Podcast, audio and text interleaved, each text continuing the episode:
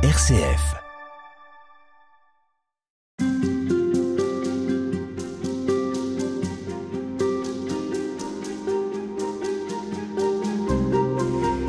Combien de fois avons-nous dit le Notre Père sans vraiment penser à ce que nous disons? Et quand nous y pensons, comprenons-nous vraiment ce que nous disons? Non pas parce que les mots sont compliqués, mais parce que les formulations utilisées dans cette prière et les représentations auxquelles ils se réfèrent ne sont plus les nôtres. Françoise Ayer, bonjour. Bonjour. Dans un livre paru chez Salvatore, vous nous proposez un commentaire actualisé du Notre Père euh, pour nous en faire euh, découvrir ou redécouvrir la saveur. Ce livre s'intitule Le Notre Père est un trésor, commentaire amoureux de la prière du Christ. Je précise que vous avez une formation en philosophie et en théologie. Par ailleurs, vous êtes médecin de profession et puis vous pratiquez l'accompagnement spirituel.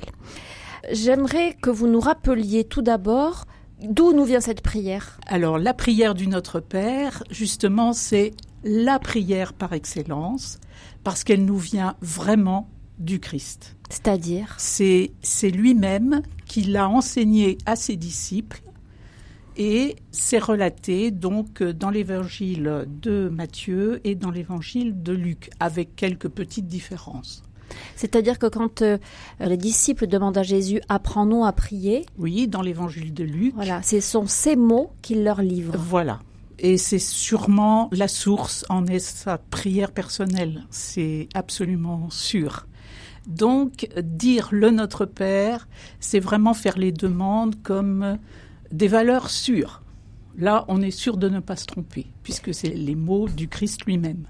Mais ce sont quand même des mots qui s'inscrivent dans un, contexte, à une époque, euh, qui s'appuient sur des références euh, culturelles, euh, spirituelles inscrites dans ce temps-là, ce qui fait qu'aujourd'hui, parfois, on a quand même du mal à comprendre ce que ça recouvre, cette prière. Oui, et vous avez dit tout à l'heure que les mots étaient simples, ils ne sont pas si simples que ça parce que on ne comprend pas tout, on ne sait pas pourquoi Jésus a choisi précisément ces, ces demandes.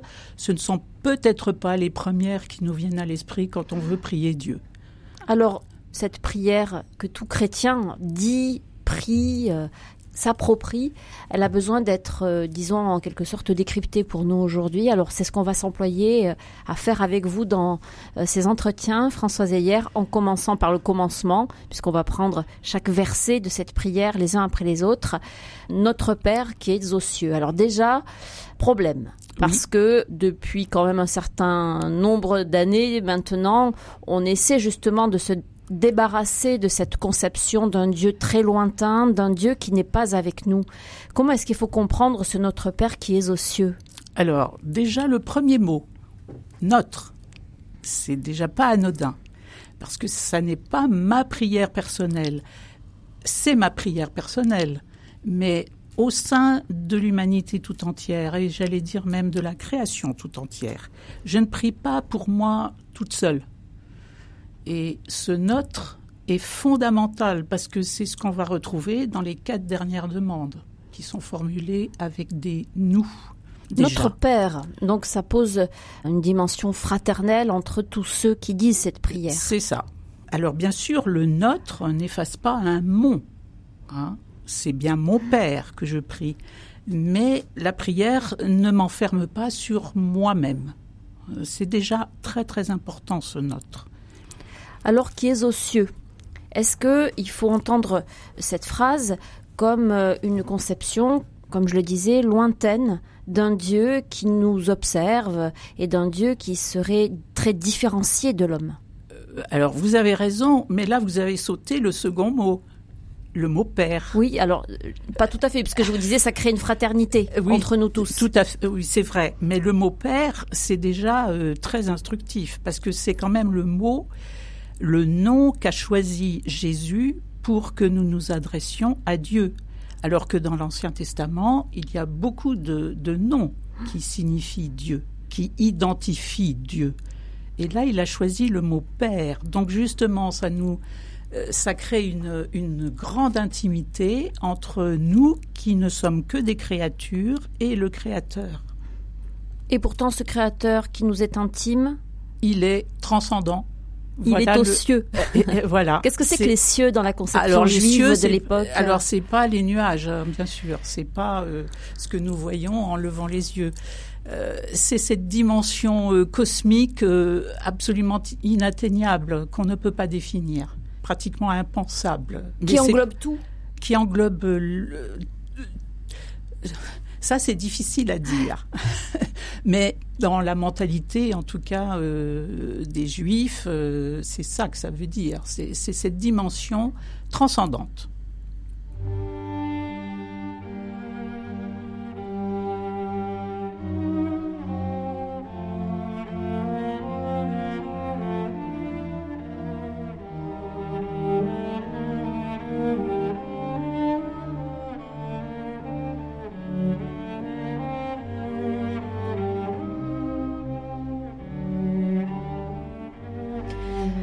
Déjà, cette première phrase de Françoise Ayer, Notre Père qui es aux cieux, est très instructive. C'est-à-dire qu'elle nous dit à la fois la transcendance de Dieu, sa dimension cosmique, avez-vous dit euh, Entre guillemets. Entre guillemets, parce mm. que nous sommes limités par les mots et par notre euh, esprit. C'est indéfinissable. Et en même temps, c'est un Dieu qui est Père. Oui, donc très proche. Et Jésus nous invite à la fois dans cette relation d'intimité, de proximité, de familiarité un père, c'est pas rien. Et euh, il nous demande de ne pas oublier que c'est pas n'importe quel père, c'est Dieu lui-même. Hein, cette dimension d'au-delà, l'au-delà de tout, le tout autre, euh, que nous ne pouvons pas euh, appréhender, définir. Que ton nom soit sanctifié.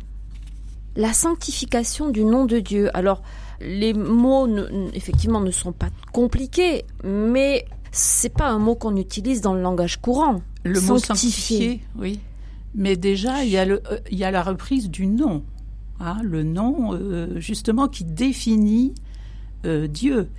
Et celui, j'insiste, mais celui qu'a choisi Jésus, c'est le nom de, Père. Hein.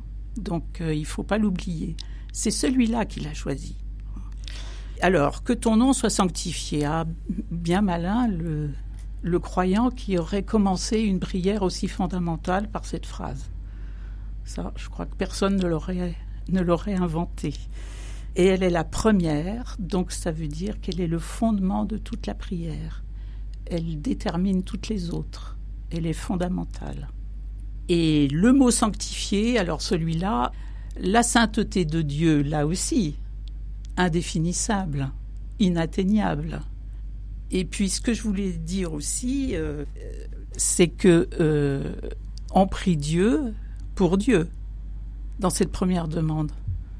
On demande que son nom soit sanctifié. C'est quand même euh, intéressant cette, ce mode de pensée. Et en fait, c'est pour nous décentrer de nous-mêmes.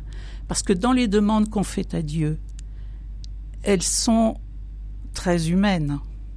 On voudrait, surtout en ce moment, on voudrait qu'il y ait la paix, on voudrait qu'il n'y ait plus d'inondations, de sécheresse. C'est ça qui intéresse les humains. Que ton nom soit sanctifié, on est quand même bien loin de nos préoccupations euh, ordinaires. C'est-à-dire qu'on est complètement tourné vers Dieu, vers son nom et vers euh, la reconnaissance de ce qu'il est, le Saint des Saints. C'est ça.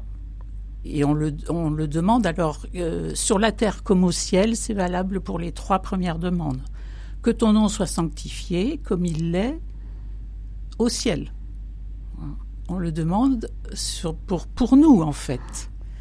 Et il insiste là-dessus parce que c'est une, une préoccupation qui doit être en nous, dans notre intérieur, quand on fait cette demande. Mais qu'est-ce que ça veut dire sanctifier le nom Alors, de Dieu? sanctifier, la définition exacte, c'est mise à part. Ça veut dire que dans cette demande, euh, ce qu'on aimerait, ce qu'on souhaite, c'est que nous soyons suffisamment proches de Dieu pour être mis à part dans le monde. On est dans le monde. On est obligé de vivre avec toutes ces vicissitudes, tout ce qui nous entoure, la réalité des choses. Euh, ça, on ne peut pas y échapper. Mais dans cette demande, le Christ euh, nous invite à être mis à part. On est dans le monde, mais sans être du monde. Mais là, il s'agit de, de Dieu. Que ton nom soit sanctifié. Oui, mais en nous. fait, euh, non. Mais si vous priez pour que son nom soit sanctifié sur la terre comme il l'est au ciel, nous allons être sanctifiés du même coup. Vase communicant, si je puis dire. Alors pourquoi est-ce que c'est son nom qu'il faut sanctifier et non pas euh, sa personne, si j'ose dire Là encore, les mots sont... Parce que le nom, justement, dit tout d'un être. Quand vous nommez quelque chose, quand vous nommez quelqu'un, ça, la ça fait exister cette personne. Euh, Les nazis le savaient très très bien, ça, en tatouant des matricules, des numéros sur les avant-bras des déportés, c'était pour leur enlever euh, un nom Une identité. et donc leur identité. Ça n'était plus que des numéros. C'est paradoxal parce que dans la tradition juive, on ne nomme pas Dieu. Non, parce qu'il est innommable, justement. Et quand le Christ nous offre le nom du Père, c'est révolutionnaire en fait, parce qu'il nous ouvre à sa dimension de Fils de Dieu avec un grand F, pour que nous aussi, nous soyons enfants de Dieu, comme le dit euh, le prologue de Jean. Et donc on peut l'appeler Père. On peut l'appeler Père. On peut le nommer. Et c'est son identité, vraiment, une identité de père, euh, qui nous aime avec euh, vraiment amour, un amour complètement désintéressé, qui ne veut que le bien de ses enfants. On vous retrouve demain, Françoise Heyer, pour poursuivre. Merci. Merci. beaucoup.